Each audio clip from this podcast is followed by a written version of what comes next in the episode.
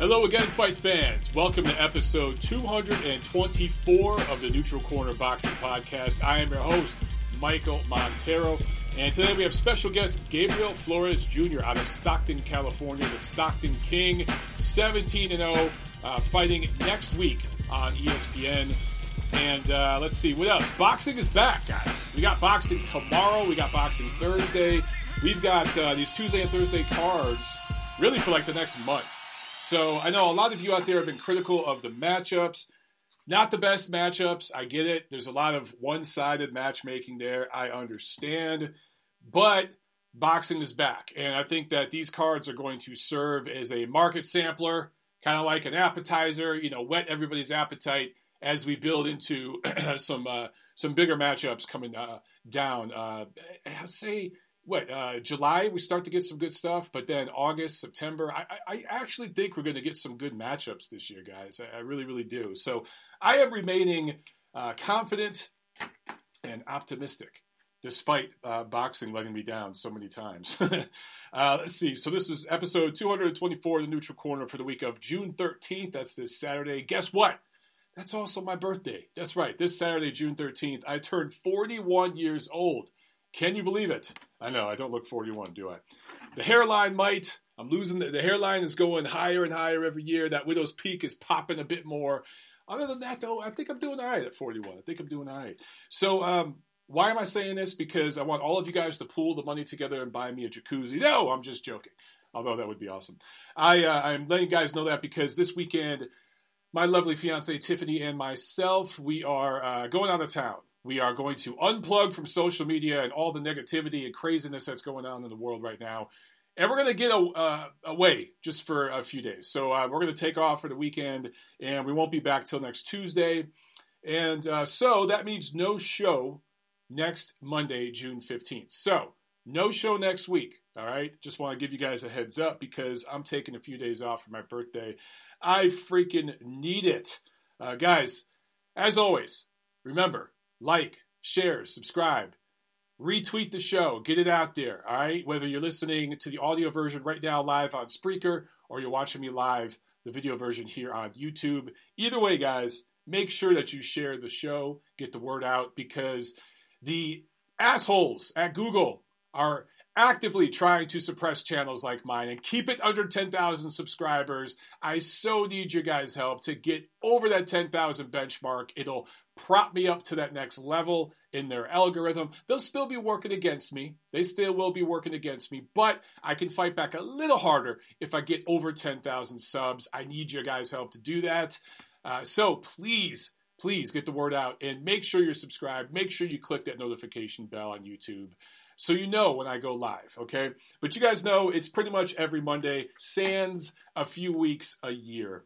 Uh, let's see what else. I wanted to say something real quick. I wanted to say rest in peace to retired St. Louis police captain David Dorn, who was 77 years old, gunned down, murdered last week. Uh, he was responding to a situation. Even though he retired in 2007 after 38 years on the force, he still stayed involved in the community there in St. Louis, and he was responding to a situation. Uh, there was a looting situation going on in certain parts of St. Louis, and there was, um, I think it was a pawn shop that uh, there was a call put in. He responded to it and was gunned down.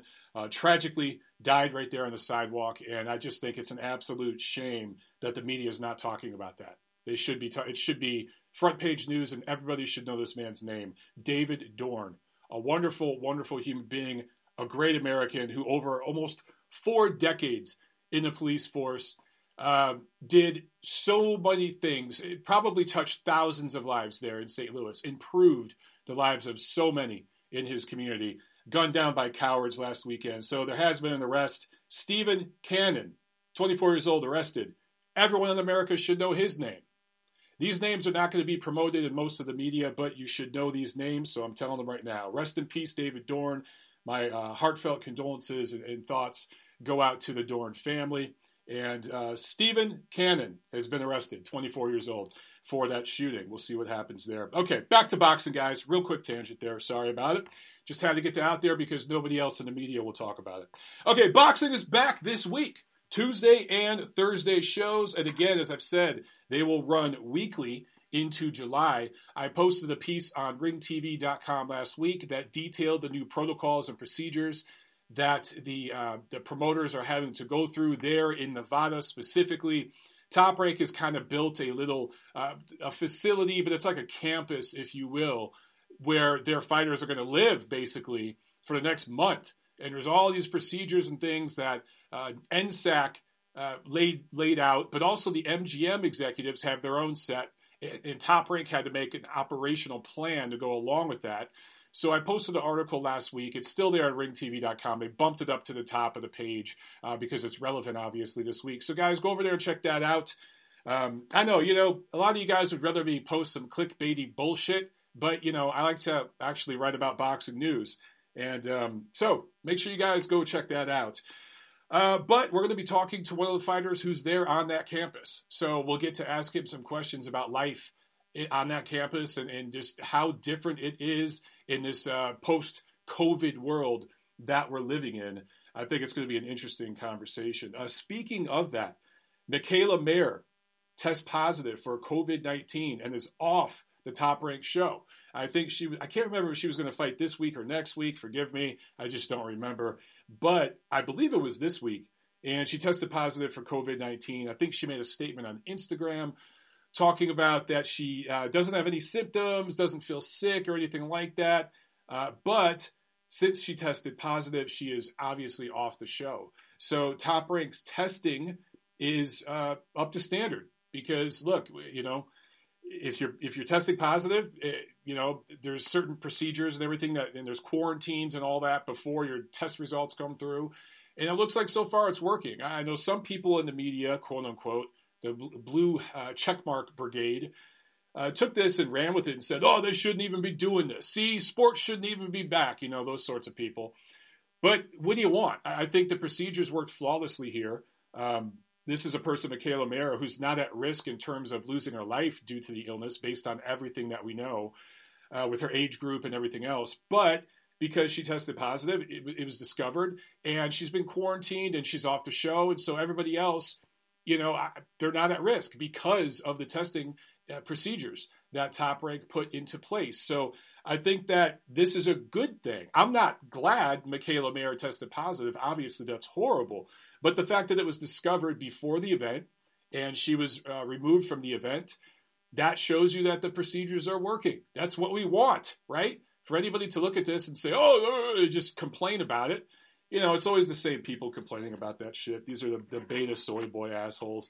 Anyway, so, you know, obviously we wish her a speedy recovery, and she should. I think she'll be just fine. And what I don't know is, because this hasn't been talked about, uh, is it that she tested for the antibodies, like maybe she had the virus before, maybe she had it and recovered, and they just found that that she had it in her system and was like a carrier of it, or does she have it right now and is just asymptomatic?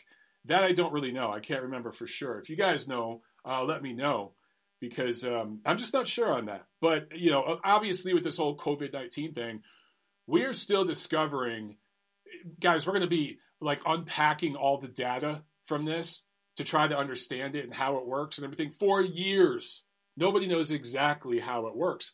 But at some point, we all have to get back to work, right? So we need boxing back. We need sports back. I think, you know, uh, taking what we do know so far and all the precautionary measures that we could take, doing that and ensuring that we're doing everything in our power to ensure the safety we know it's not foolproof. We know it's not 100%, but it's still better than doing nothing, obviously. And man, you can't sit around and just keep the economy dying. I just found out today, I, once again, I got hit by this thing, this whole um, global shutdown that we've had. Um, I do some contracting work for, for another company. On top of the boxing work I do, I do some reporting work as a contractor. And they, they let me know today that basically uh, my pay is going to be cut by 15%. So, you know, Boxing Monthly, poof, that's gone. That, that avenue, uh, uh, revenue stream is gone, if you will. Uh, this other job where I do some contracting work, 15% of my pay is being cut for no reason other than they're, you know, the company's bleeding right now because of the shutdown and the economic impact that's had. And so, you know, I, I, I, told you guys, I've talked about all the gym owners I know and whose gyms have been shut down, you know, places where I trained at, friends of mine. So this thing has affected us in so many different ways. I'm just glad to see people getting back to work. I really, really am, including people in the boxing world. All right, speaking of the boxing world, uh, rumors of Manny Pacquiao fighting Gennady Golovkin. Stop. Stop with this. People, Freddie Roach said this in an interview. I can't even remember what platform it was on. But of course, immediately there's a thousand articles. I'm getting calls and questions from my casual fight fan friends, you know, that watch, you know, a couple UFC cards, a couple boxing cards a year. Like, dude, is this going to happen? And um, you know, no, it's not going to happen. Stop. And I've actually seen people talking about it on their podcast, you know, laying out a mythical scenario. What if you know, Gennady Golovkin, you know, fights him at a catchweight, melts down to 158 or some shit. What if, you know, and, and Manny beat um, Antonio Margarito at uh, junior middleweight before, so maybe they could do it at junior middleweight. Stop, everybody. It's a completely different situation. Manny is 40 plus years old. I get it. He just beat Keith Thurman. I think Keith Thurman was probably a little overrated by a lot of people out there. Still an outstanding win for him. Not taking anything away, but I understand Golovkin struggled in that fight with Sergey Derevyanchenko, who's probably a little underrated by people out there. I get it, but this is like two different worlds, guys. Manny Pacquiao is essentially a blown up lightweight or junior welterweight who fights at welterweight. Golovkin is a solid, sturdy middleweight. Uh, regardless of what some of the things you guys have been told, he does not struggle to make 160. But he's not a small middleweight, but he's not a big middleweight either. Um, I, I, get that, but look, man, that's just too much of a weight differential and the power and everything else. Stop with this, okay? We have plenty of good fights that are going to happen this year and over the next 12 to 18 months. We don't need to be talking about Manny versus Gennady Golovkin. Like, that's insane, all right? Let's talk about Gennady Golovkin in his third fight with Canelo Alvarez that we're going to get next May. You're going to get Pacquiao versus uh, possibly Mikey Garcia, but at some point next year, it's going to be Manny Pacquiao versus Errol Spence. If somehow Danny Garcia beat Errol Spence, I, he'll have to knock him out to do it. But if somehow that happened, it's going to be Pacquiao versus Danny Garcia. All right, so so those are all quality fights that you're going to get. You don't need to talk about this one because it's not happening. One fight that you probably are going to get uh, in mid July, so you know a month from now, Eleider Alvarez and Joe Smith Jr. have agreed in uh, to terms, have agreed in principle to fight. They have an eliminator fight for the vacant WBO light heavyweight title. So I think the WBO wants to do a four man tournament kind of thing.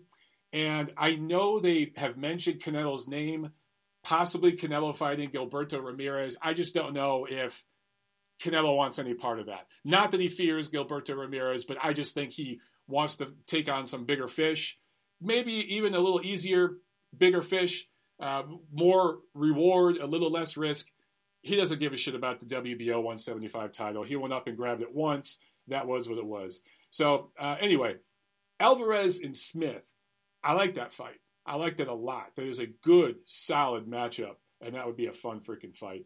Another fight that's probably going to happen in September uh, Luke Campbell fighting against Devin Haney. I like that fight a lot. Luke Campbell will be the best opponent Haney has fought to date. Say what you will about Luke Campbell. Uh, I know he's taken a couple of losses, but they were to Vasily Lomachenko and Jorge Linares. There's no shame in that. And he was really, really close in his fight with Linares. So uh, I was there for that fight. That was a very close fight, even though he got dropped. I like the matchup a lot. If Luke Campbell and Devin Haney fight, same height, same reach, same size, and Campbell is a southpaw gold medalist, I think, in the 2012 games. I do believe 2012. And he's fought those top guys like Lomachenko, like Linares. So he's got that experience. That is a great step up fight for Devin Haney and a great defense of his quote unquote title belt. Okay. Also, uh, in the news front, we'll talk a little bit more about this in a minute. I think our guest is on here, but uh, Deontay Wilder returns to social media with an interesting video and tweet We'll talk about that a little bit in a second here, but let's see if our guest is on the line.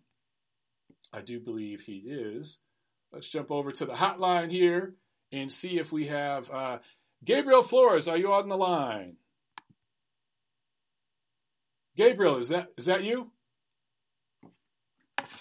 Let's see. Maybe he doesn't know he's not. Gabriel, are you on the line? Hello, hello. 925, you're on the show. Okay. I guess we're having tech difficulties. 925. All right. I'm going to drop this call. I guess uh, we'll have to. Let me see, guys. Let me send a quick message to somebody to make sure that Gabriel's ready because I could not hear anybody there. Uh, give me one second. I apologize for the people. Okay. Give me one second here. Not sure, not sure if you guys can hear this at all, but that messaging. So, all right, I think we got him on the line. Hang on one second here. It just seems there's technical difficulties every week. This is why I need a producer on the show. All right, let's try this again. 925. You're on the neutral corner. Hello. Hello. Yeah. Hey, Gabriel, is that you, my man? Is that you, my man? Yeah. All right, yeah, Gabriel. Thank you so much for being on the show. Gabriel Flores Jr., everybody, the Stockton King in the house, uh, repping the 209. I was expecting the 209 area code. So, um, anyway, thanks for being on the show, man. Um, I really appreciate it. I wanted to ask you uh, you're calling from that, I imagine you're calling from Vegas in that top rank uh, facility, right? That little campus they built for you guys? Yeah, so uh, to have to shed a couple extra pounds right there. You're gonna shed a few pounds there. Yeah, I wanted to ask, just kind of like um, what life is like at that campus right now, because you know, obviously everything going on with COVID and the whole situation. Could you like explain to to the people listening, just you know, how it all worked out, like how you got there, like transportation wise, uh, how the testing is going, the training procedures, uh, where they put you guys up, where you're staying, how you're handling meals, like all that stuff. Well, uh, I was born and raised right there in Stockton, but I just moved right here to Vegas uh, in February. So uh, I've been out here in Vegas. I got tested about two weeks ago. Just went in real fast, and uh, that's about it. Right now it's calm. Uh, I'm gonna have to go into the bubble before my fight, of course. But uh, right now everything's going smooth. I'm training right there, Capetillo's. Everything's going well. I'm training hard, getting in shape. This for sure up up my game moving here to Vegas. So I didn't even know that you had moved to Vegas early this year. My apologies. Um, was was moving to Vegas was that like a strategic thing, like for for you and your team? Did you decide that you need to do that to kind of take your career to the next level? For sure. Back at home in Stockton, it was hard to get sparring. We're getting it, but just not enough. And uh, we know for sure right here in Vegas, we got the quality sparring right here all day long.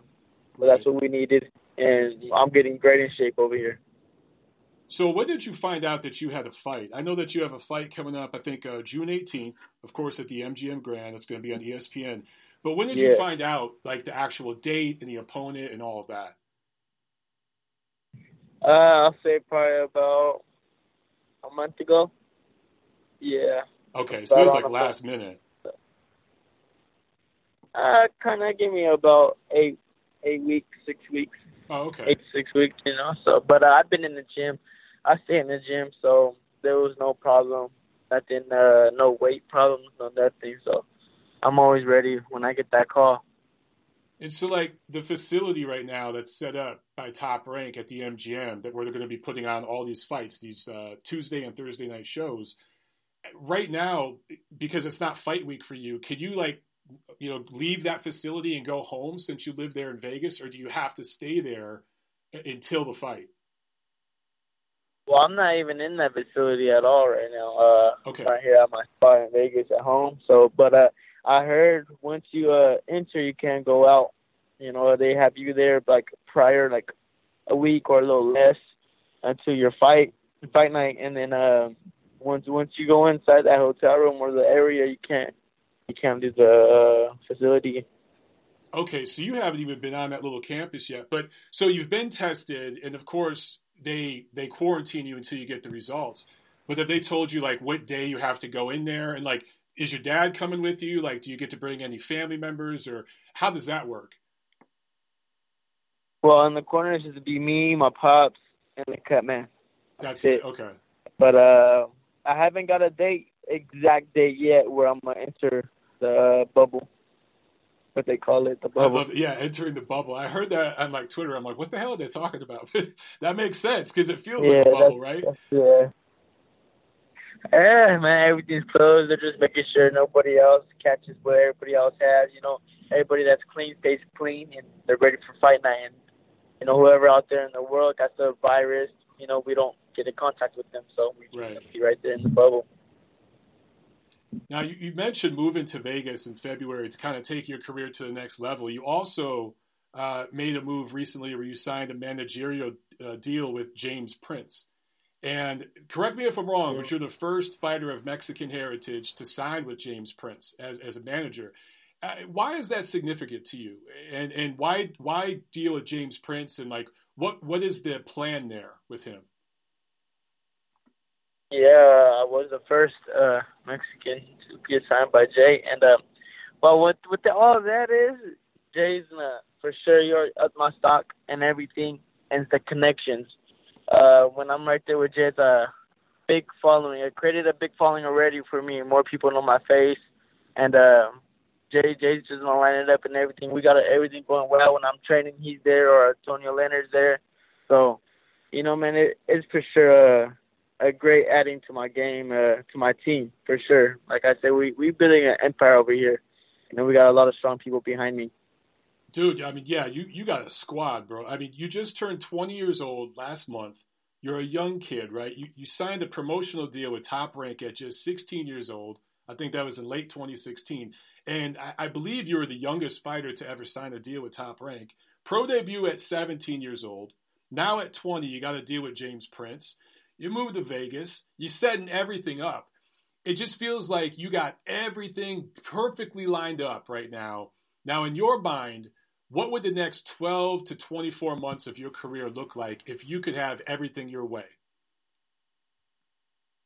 Like what you just said, you lined it up perfectly. Each step I'm doing is making my career better and making me ready for the success. We're preparing for success. We're going after it. I want to make sure we get it. I mean, look at all the things we're doing, all the right things, and Jake for sure was a big. And uh, we knew what he brings to the table, which is a lot.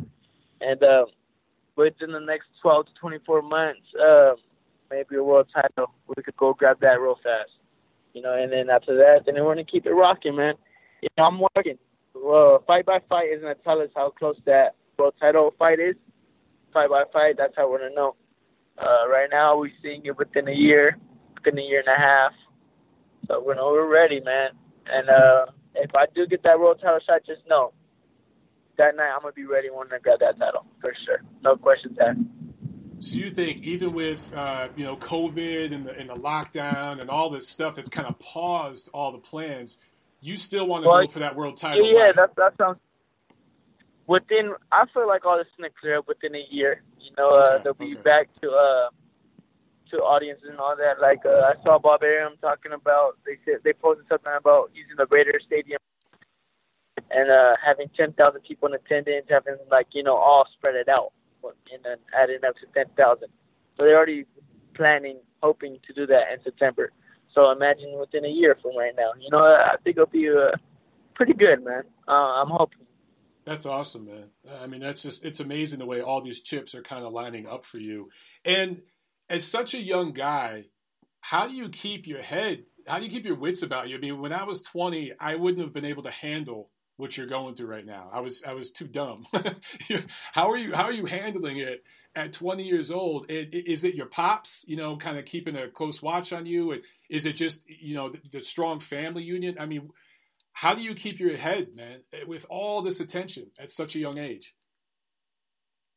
A little bit of everything, for sure. My pops, you know, talking to me, making sure I'm right, waking me up. But uh, I see the big picture. I know what my goal is. Ever since I was a young kid, man, I'm talking about like preschool. I always knew what I wanted to do.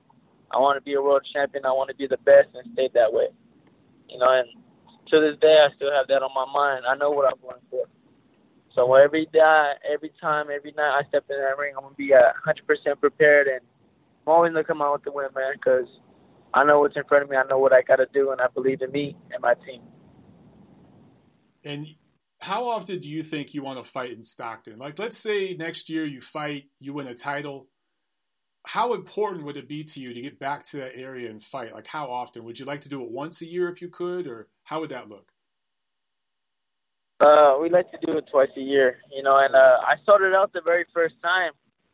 I started out the very first time, so you know we got big plans. Maybe uh, when we could fit an extra few heads, we'll go down to Sacramento, right there, not too far, uh, at the Golden 1 Center.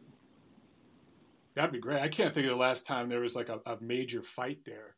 So that would be that would be a great show, man. Um, yeah. I'm just looking. You got like forty thousand followers on Instagram. That seems to be where you're really building up a presence for yourself. That's awesome. Um, I mean, do you feel like you're an influencer already?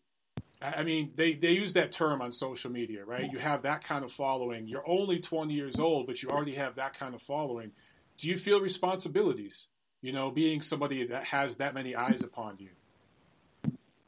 Big time. I see uh, I'm the name of my city. Every time I step out, I'm representing uh, Stockton, California. So, of course, I feel that responsibility to make us look good. I'm fighting for us. Every time in the ring, you know, I'm fighting for the youth in our city, letting them know that there's a lot out there they could do a lot, you know, that show them that they don't have to be limited thinking because there's a lot out there. Because just because where you come from, don't mean you can't do something or make something out of yourself. And you could, you could, no matter uh, what town you're born in, you can still do whatever you desire to do. And that's what I'm doing, man. That's what I'm showing them. Uh, to this day, I go to elementary schools back in Stockton, high schools, and I talk to them. And I just let them know, man, like I was the same kid like them from Stockton, California, growing up same thing. You know, all I did was I had a plan and I chased it, and I made sure the people around me were with the plan. You know, not not against or distracting me. Everybody was on board. That's a great attitude, man. You know, Stockton is a, is an area that you know it's been hard hit by the economy and things like that in recent years, and to have somebody like you proudly repping that area and willing to come back and do shows there I think that's that's great. It gives the community something to rally behind, somebody to rally behind. And you've done crowds of over ten thousand there. And uh, I think uh, February twenty second, you fought at MGM on the Fury Wilder rematch. I think that was probably the biggest crowd you fought in front of, though. I think there was like fifteen thousand. What was that experience like fighting on that undercard? It was amazing, man. You know, uh, fighting MGM, like that's like the biggest fight like you could probably say in the past decade or something because when heavyweights get together, two world champion heavyweights get together, it catches everybody's attention. You know, it catches people that are not even boxing fans' attention. They just want to watch it because when you talk about heavyweights, everybody starts thinking about Mike Tyson and all them. So, right. man, they they get pumped up when they hear heavyweight world champions going at it. Yeah, I, I you know I ask everybody that was there that night did you expect Tyson Fury to do what he did? Because he was talking all this shit before that fight. I'm going to do this. I'm going to do that. I think he said he was going to knock him out in the second round, and I was like, yeah, right. You know, that's what most people thought. What did you think going in? Who did you favor to win that fight? Uh, I favored Fury to win that fight. I thought it was all box him and win him, and you know, uh, he slick and just win and you know caught on for the last fight. But I did not expect him to go out there and dog Wilder like that. Right. That caught me by surprise for sure. Yeah, I think it just surprised everybody. Uh, how do you see that third fight playing out? Uh, kind of in the same way, man. I see, but really? I see, you know, Wilder really uh trying harder. Probably gonna be a little more in shape. Probably going a little harder, you know. But I see Fiery Fury coming up on top again. You know, it probably take him a little longer, but uh, I see Fury's the truth, man. He's the truth. It, right now, you're kind of you've been you're listed as a lightweight, but you've kind of been fighting at like 132, 133.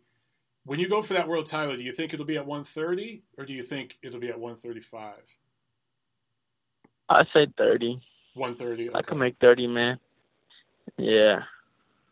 So yeah, where are you going to be sure. fighting at on the 18th? Is it going to be lightweight? Same thing, catch weight. Oh, it's a catch weight. Okay. Yeah, because I was going to ask you. Mm-hmm. So if, if, if, you're talking about 130, is there a particular fighter or fighters that you'd want to target? Like, do you see of all the titleists right now, all the guys with the title, is there one guy that you look at and say, ah, his style, you know, that's that's good for me? Is there a guy that you'd like to target? When I'm ready for the title shot, don't matter who's right there in that ring. You know what I mean? I'm gonna go in there and snatch it. you know, when we say we're ready, because once we win a title, then we're open to everybody. Now there's a big target down. I'm gonna be ready to fight anybody and whoever. You know what I'm saying? So yeah. it, it doesn't matter really who you fight, because after that fight, then you'll be fighting hitters. You're gonna be fighting all the times. Then you time time to wreck them all up. I got there's another fight I got to ask you oh. about, man. They're talking about uh, Lomachenko and Teofimo Lopez later this year. How do you see that fight playing out? Yeah, man, uh, I'm excited. I, I want that's a fight I really want to watch and tune into. But uh, I mean, Loma, he's real technical, man. He got high IQ. You know what I'm saying? He, he's a he's a veteran in the game. He's gonna be hard to really hit and really connect. But uh, that that's what Teofimo needs to do. Really, he just needs to land that shot.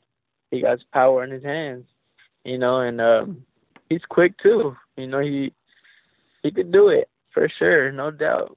He could make it happen, but uh, it's just it's all up to Loma. Make sure he's slick enough, keep it keep him busy. You know, don't get reckless. Just walk walking in carefully. Yeah, and both of those guys are your brothers with top rank. So you can't really pick one, can you? You just got to stay 50-50 on it, right? I, I, I, I, if I thought one had the edge, I'd say it.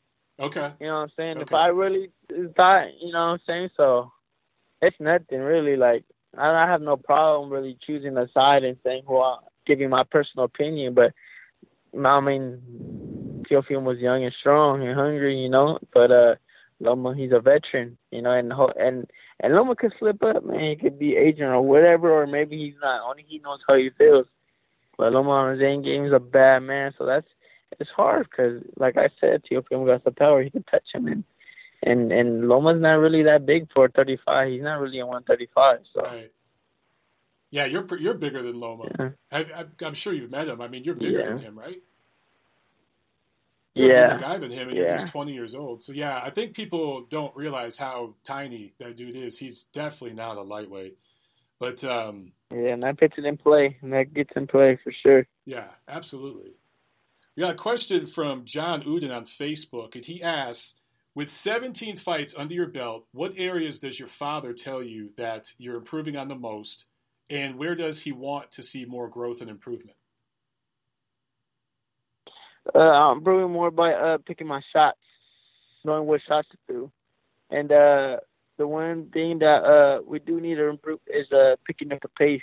You know, I lay off my opponent sometimes. I'll catch him, pop, pop, pop, catch him, catch him, and sometimes I don't keep that intensity. I'll just lay off. Uh, that's why a lot of my opponents survived throughout the fight and got to the last battle because sometimes I laid off, you know, and relaxed off of him a little bit when I could have just kept it going. But there's ways to do it without being reckless, you know.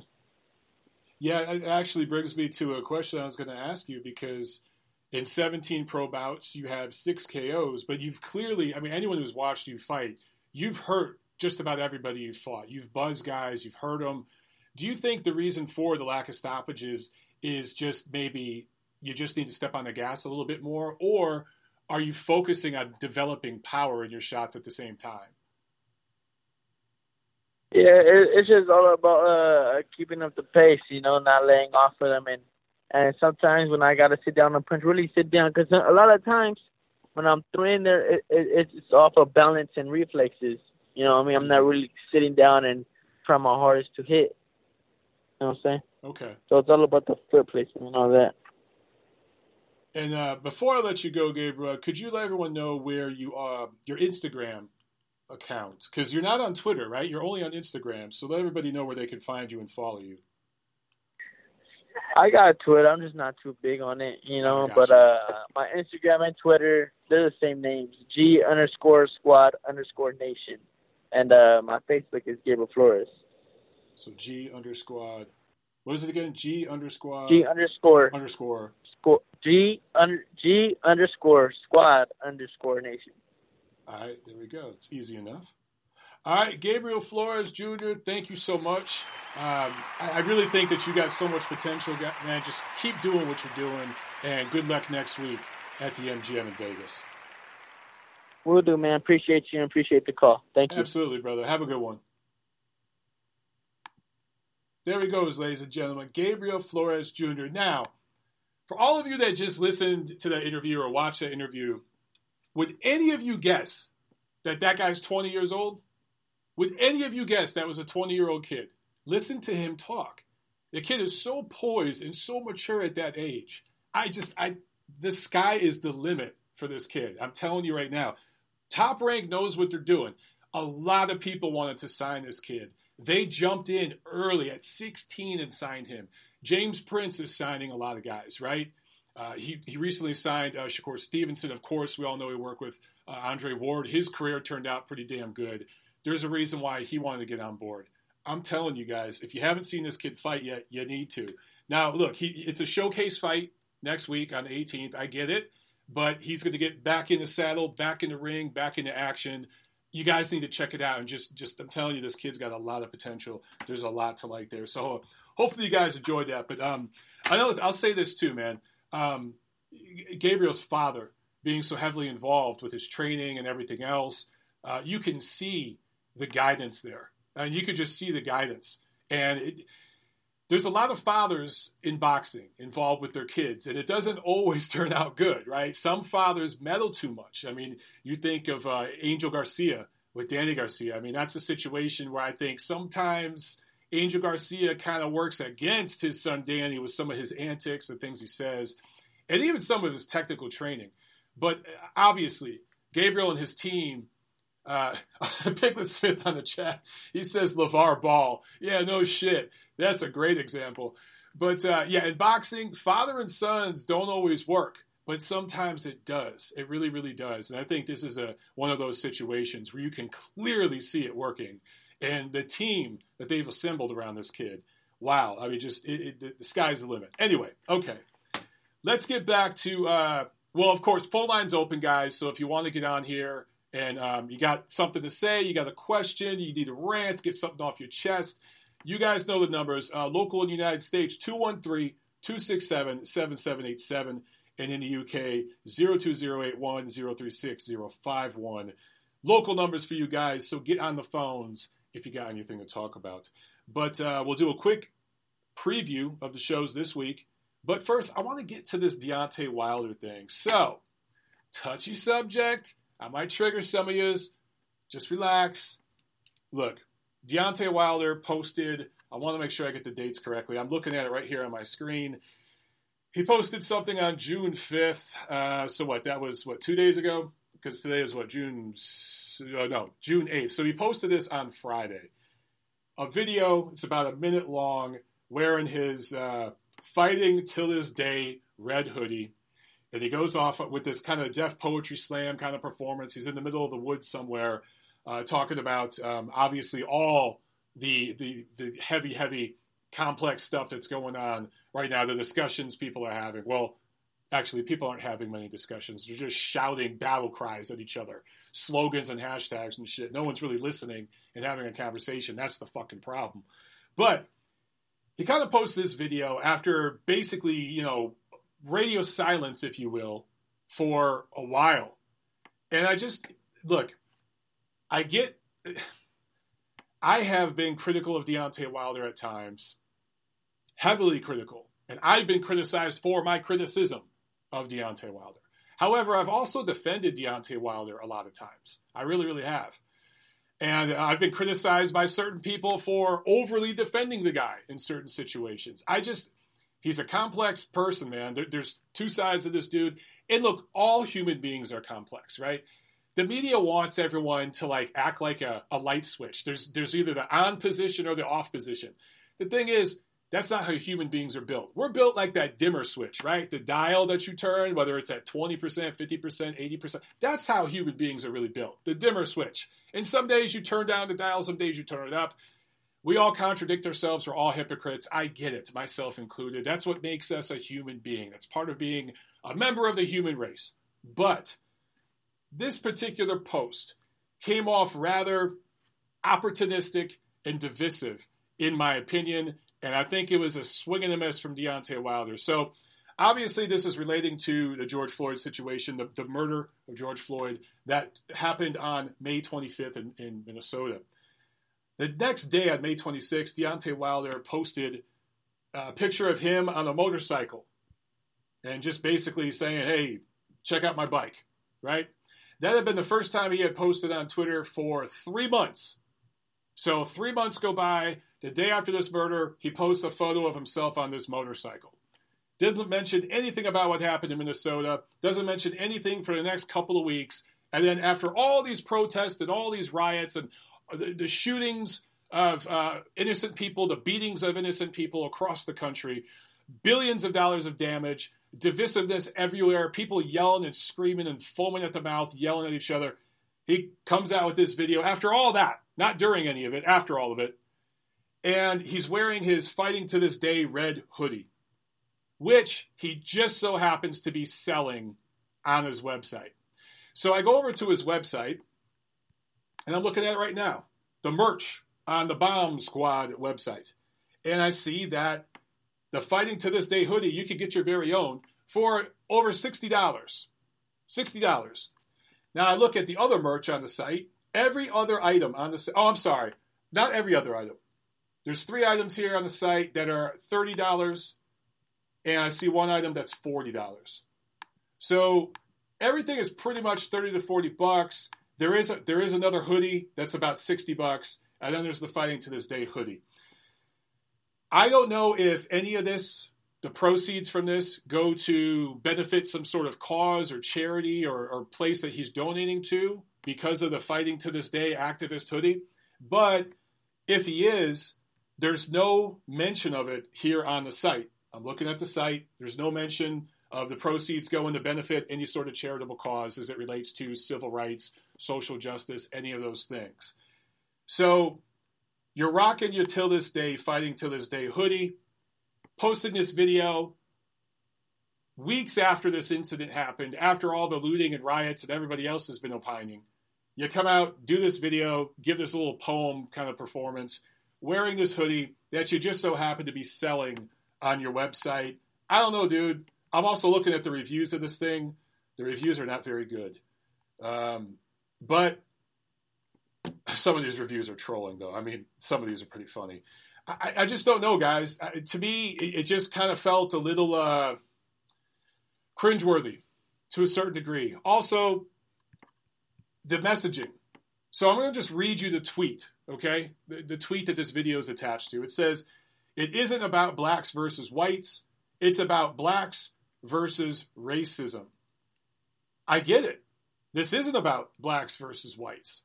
Um, it sh- never should be. We're, we're not at war. Like, you know, and some people are using that sort of rhetoric on social media. I go back to battle cries. A lot of people don't understand that the slogan they're wearing on their hat or their t shirt or the physical gesture they're making with their body or the hashtags or whatever thing they're posting on their social, a lot of that is a battle cry. Meanwhile, we're not at war, right? So I think people are letting themselves really get manipulated here, but I won't go down that rabbit hole. Anyway, I don't the wording there because here's the thing, dude. Yeah, it's about blacks versus racism. That, yes, that's true, but it's also about everybody versus racism. Everyone hates racism. Racism sucks. Nobody likes racism, right? Racism as a concept is on life support. It's barely hanging on. 99% of people are not racist. It's like 1% of human beings are actual racists. If 1%, honestly.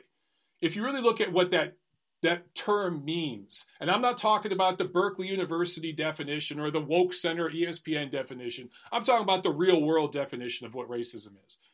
1% of the population, if that, I'm being generous, is, is racist. Okay. The other 99% of us fucking hate it and don't stand for it.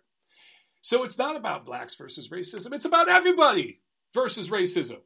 So if if the mission here, Deontay, was to unify and bring people together, uh, this didn't accomplish that. I think that it could be interpreted by people who do have a, an agenda as uh, you know being divisive.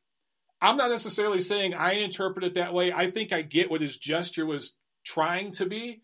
I think the messaging maybe just wasn't the best. And I say that as a guy that fully understands and realizes I've tweeted things, said things, written things that could be interpreted as a bad thing, you know, in, in a bad way, in a bad light. And looking back, I'm like, damn, I shouldn't have said it that way. I shouldn't have wrote it that way.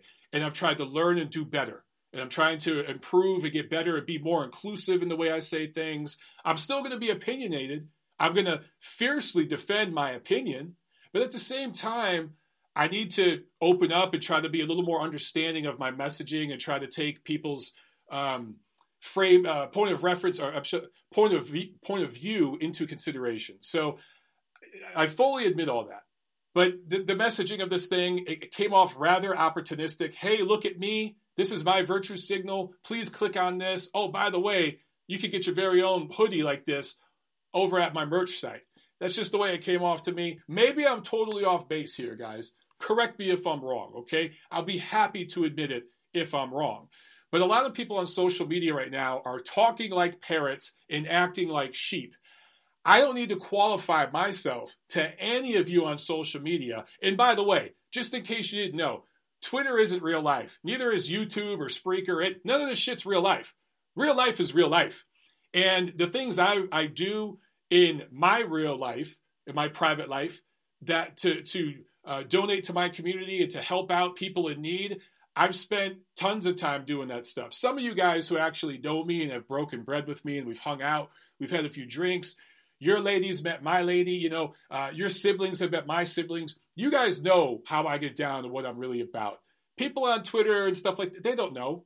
They don't know. Most of them don't know. They're just going to make assumptions. But you don't need, it's not about what you do on social media, guys. If I could just give my opinion, it's about what you do in your real life. That's where you really truly make an impact, okay? Because social media isn't real life. So, anyway, posted something like this. Yeah, just kind of gave me a few douche chills. Not the first time. Just not the first time something from Deontay has given me douche chills. And by the way, the whole till this day rhetoric started during fight week of the first Fury bout, his first pay per view fight. I don't think he meant for that to go viral, but when it did, a bunch of opportunistic hangers on saw dollar signs there because there's a lot of money in this activism shit. Keeping working class black people and working class white people on two opposite sides is how the people in control of this country right now stay in control because they don't want those two groups to find out that they're both getting butt fucked with no lube at the same rate they want people to think shit's loaded in one way, shit's loaded in a different way. That, that's what they want them to think. Because the second those two groups of people, the second all working class, lower income people band together and realize who's really fucking them and that the real color involved is green, those people rise up. The elites in power, which does include Deontay Wilder, he's now an elitist, part of the power structure, just like anybody who's a millionaire. I mean, with his platform and his celebrity, those people lose their power once working class people band together. That's why they don't want you guys getting along. That's why they manipulate statistics. That's why they push certain parts of the protest. And the, they're not talking about the peaceful protest. They're not talking about real conversations real leaders are having. They're suppressing those voices. They're promoting the violence. They're promoting, they cherry pick during an election year which murder they're going to show you guys and promote to get everybody agitated about.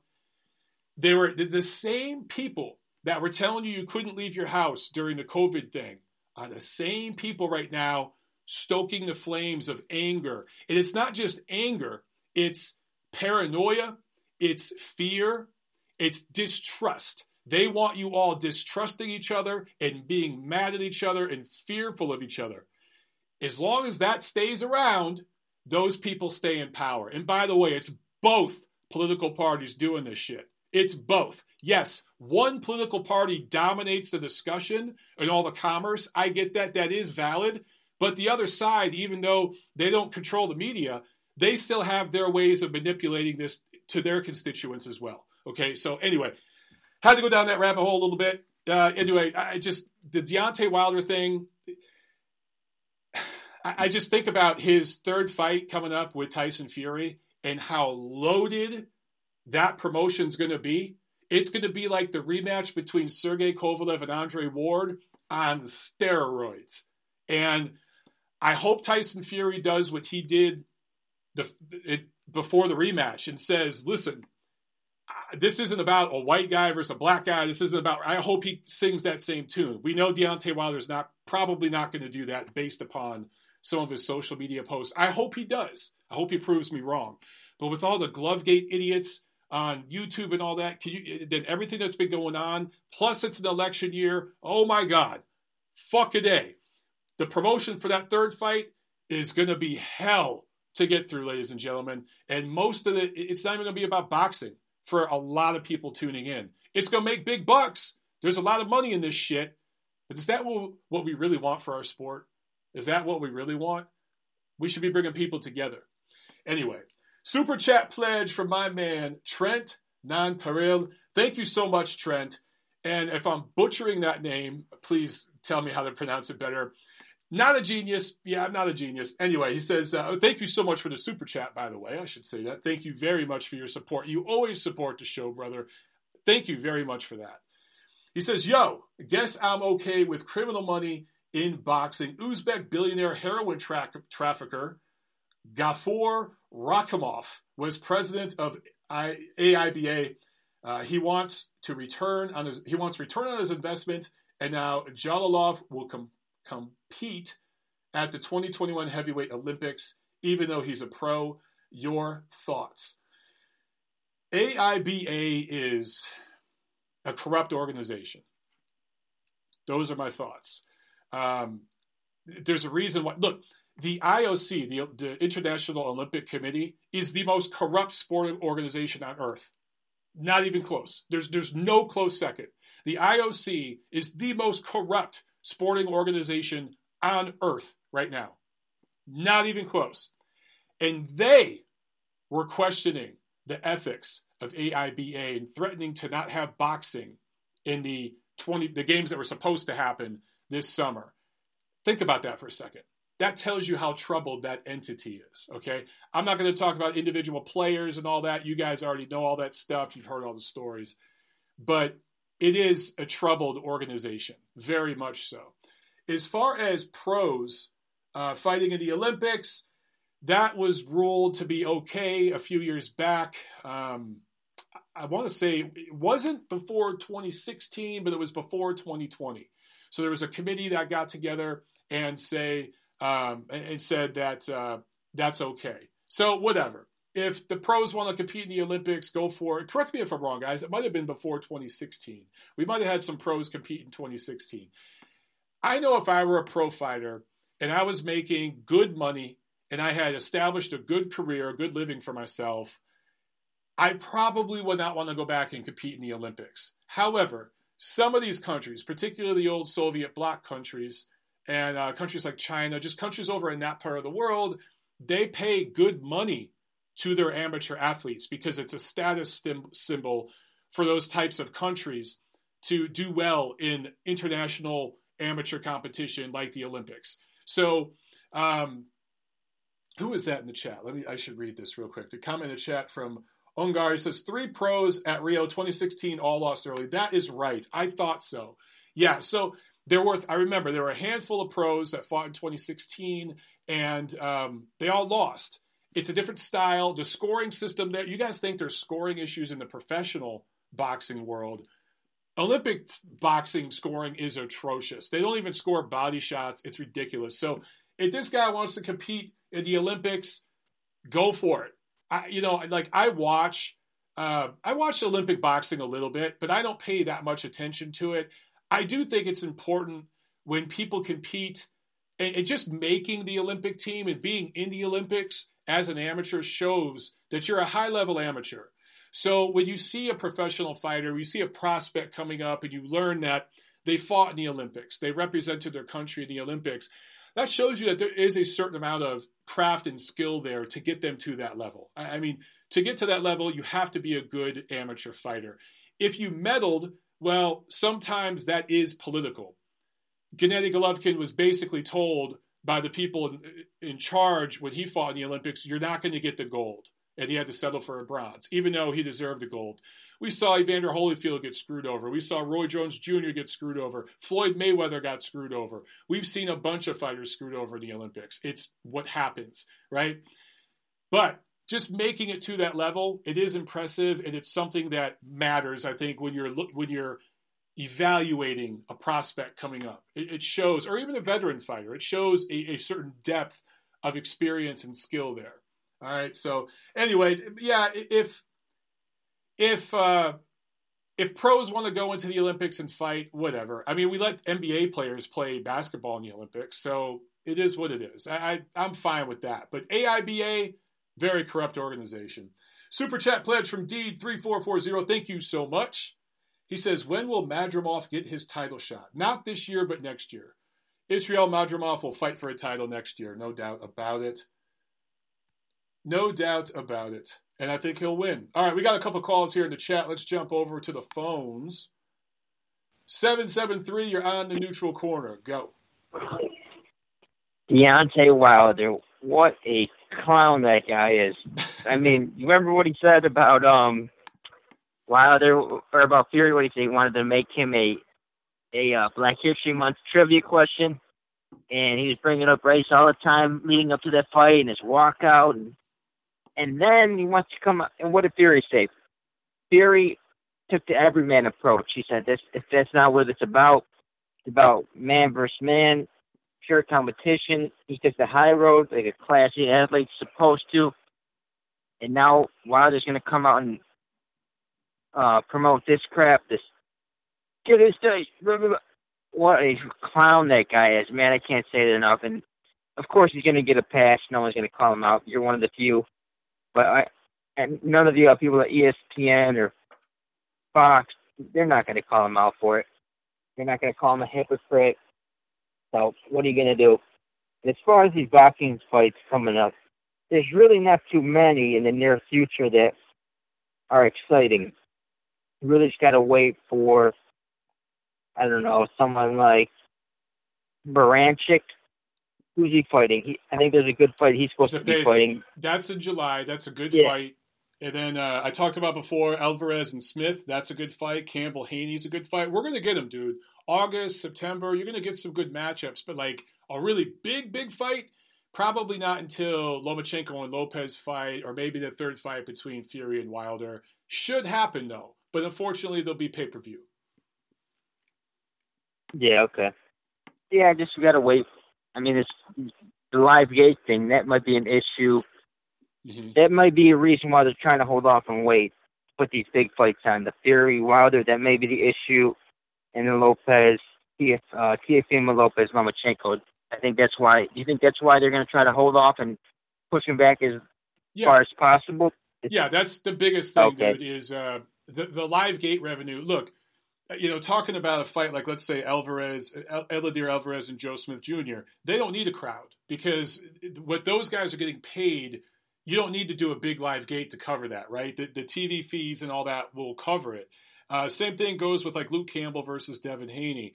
But you need a big crowd for Lomachenko Lopez because that is a pay per view fight. They're getting a big payday, both of them.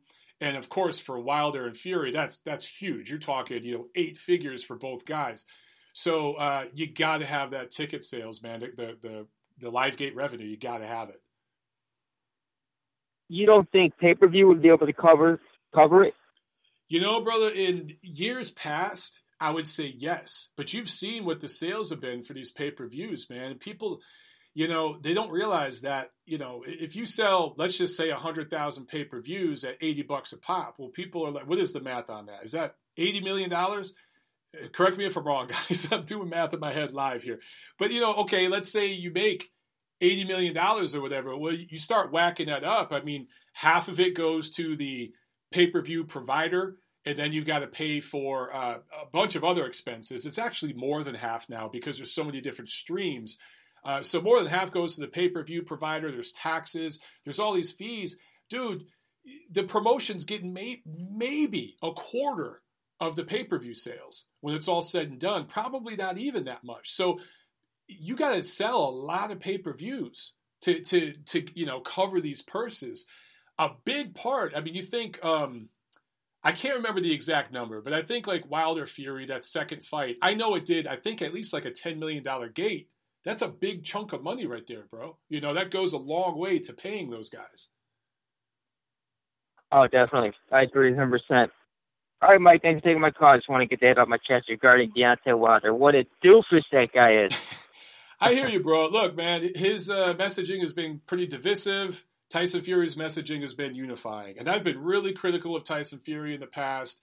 Uh, you know, with the whole, you know, I thought that lineal champion thing was crazy, but he handled that situation in that second fight the right way, and I hope he sticks to that message. And it's just, yeah, man, I hear you, brother. Good call, man. Definitely. All right, take it easy. All right, you too, bro. All right, uh, let's get to this other call. Let's see. Uh, three, three one seven. Oh, hold on. Let me click the button, Mike. Three one seven. You're on the show. Go. You know who this is? I have a I have a guess, but go go ahead. Say it, bro. If you have a guess, then say is it. this is this Jack? Yes, sir. I thought so. Yeah, I thought the area code, dude. What what is three one seven? What area is that? I know it's Indiana, but uh, is that I like don't even know. I Indianapolis? Uh, yeah, I'm pretty sure that's what Oh, it is. okay, And it's funny because I'm yeah, it's Indianapolis, but I'm not. I don't even live in Indianapolis, but that's that's what my area code is. Yeah. All right. So uh, you were on my uh, podcast last time, or my channel, or whatever you want to call it, and I forgot to ask you.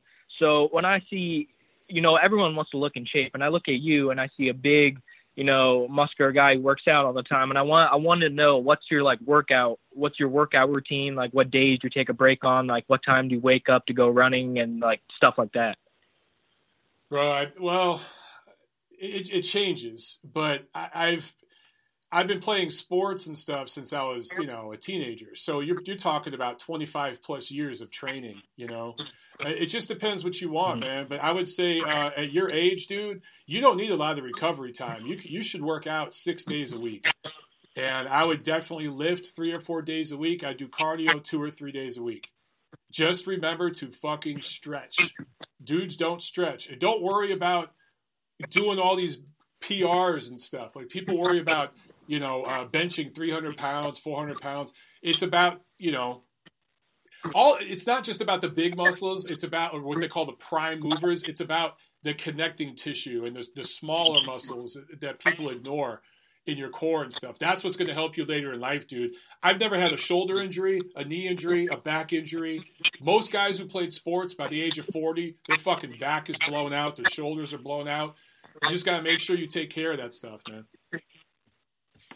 Yes, sir. Uh, I think the last guy who called, I think that was the Bob Arum guy who said Bob Arum is the senile old person.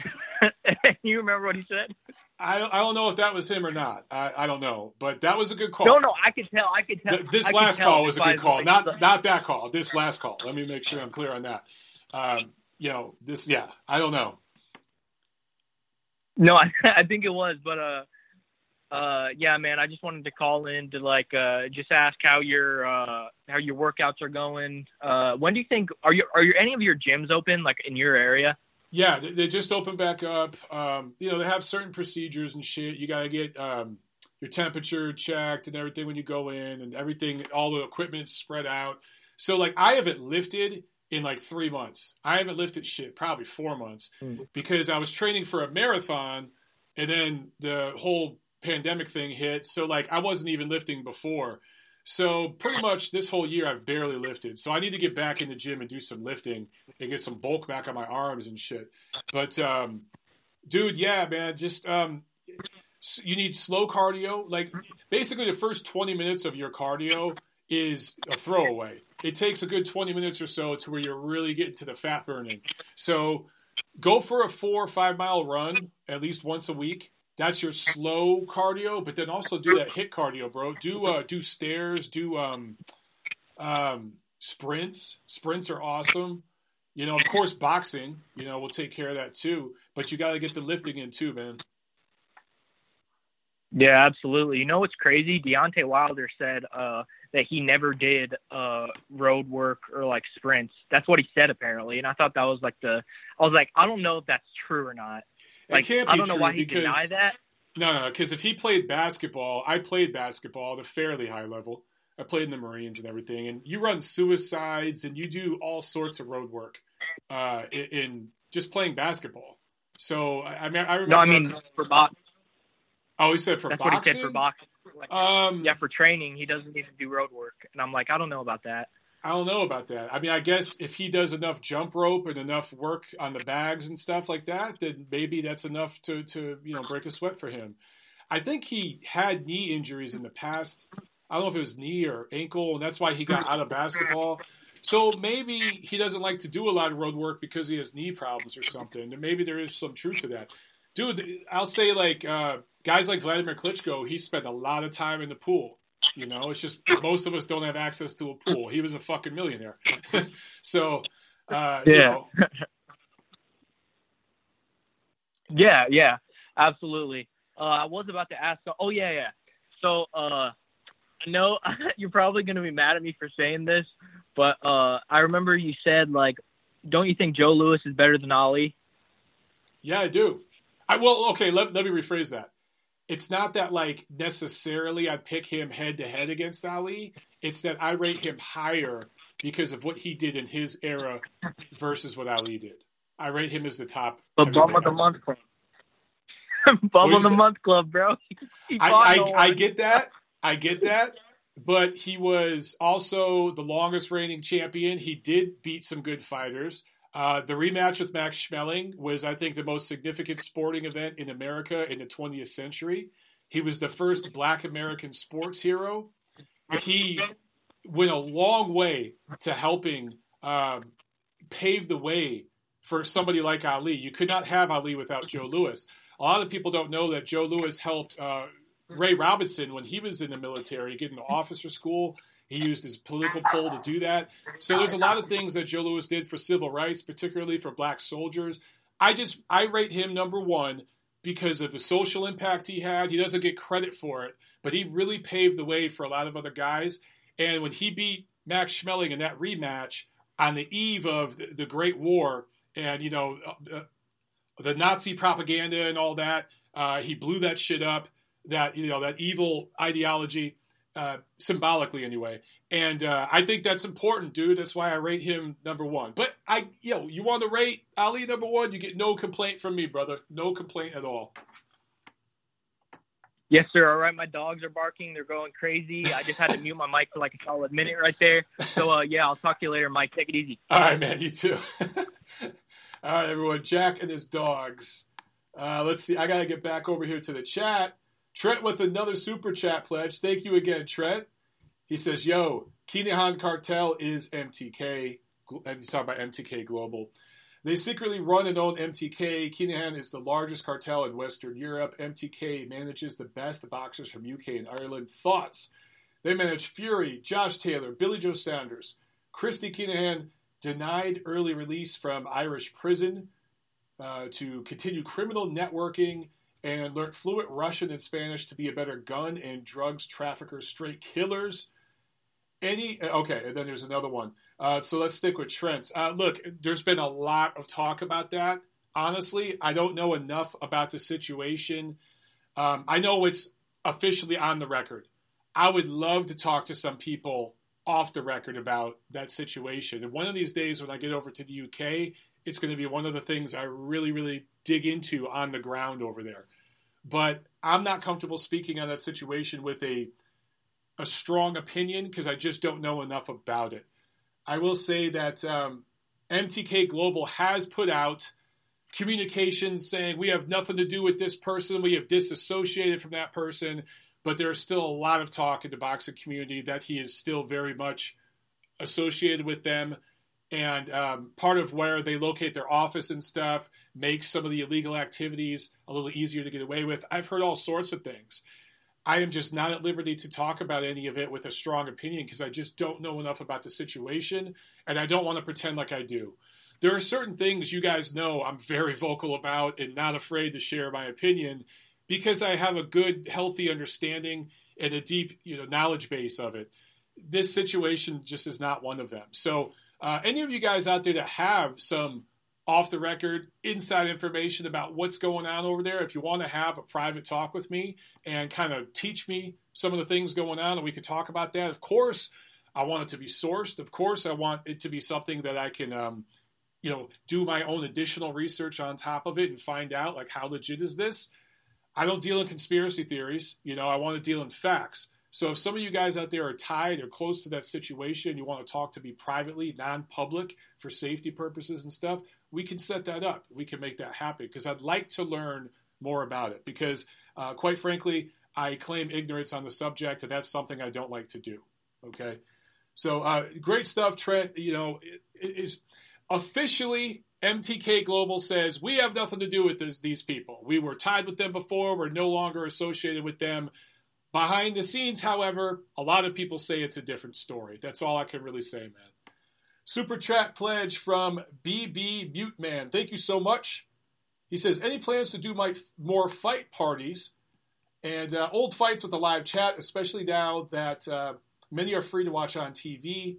Also, happy early birthday. Well, thank you so much. And absolutely. I thought about maybe doing a fight party, you know, for this return fight Tuesday. It's a bit, but honestly, do you guys want to see that? I, I doubt it. So I want to wait till there's a good, solid matchup that, you know, has a 50 50 look to it.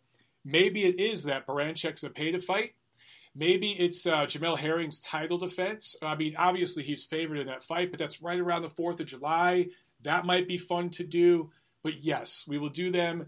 And uh, you guys saw my video where Tiffany and I watched uh, Oscar De La Hoya and Felix Trinidad, and she gave her score as someone who's never seen the fight before. And then I gave my thoughts. If you'd like to see more of that stuff, I could do some more of that stuff too. I uh, I've been doing a lot of work on my house recently, and uh, I'm, I'm kind of at a stage now where I'm not going to have to do any more work for the next month or so, so I can work more on some of this other stuff. Okay, and now that boxing's back I'm going to be working more heavily in boxing and we'll be putting out more material. Okay. So thanks again for the super chat pledge. All right. On that note, guys, the phone lines are um, empty. We got all the calls out of the queue. And I say at this point, we're going to break. All right. So, uh, again, no show next Monday. Now, perhaps I'll do a rant video or something in the meantime, but uh, that is it for the show this week and then we will be back not next week the 15th but the following week uh, monday the 22nd and we'll review these shows and preview the shows coming up all right? So good calls today guys. Thank you for uh, putting up with me and listening to me rant a little bit. Hopefully i didn't trigger too many of you. Have a good night. I'll see you at the fights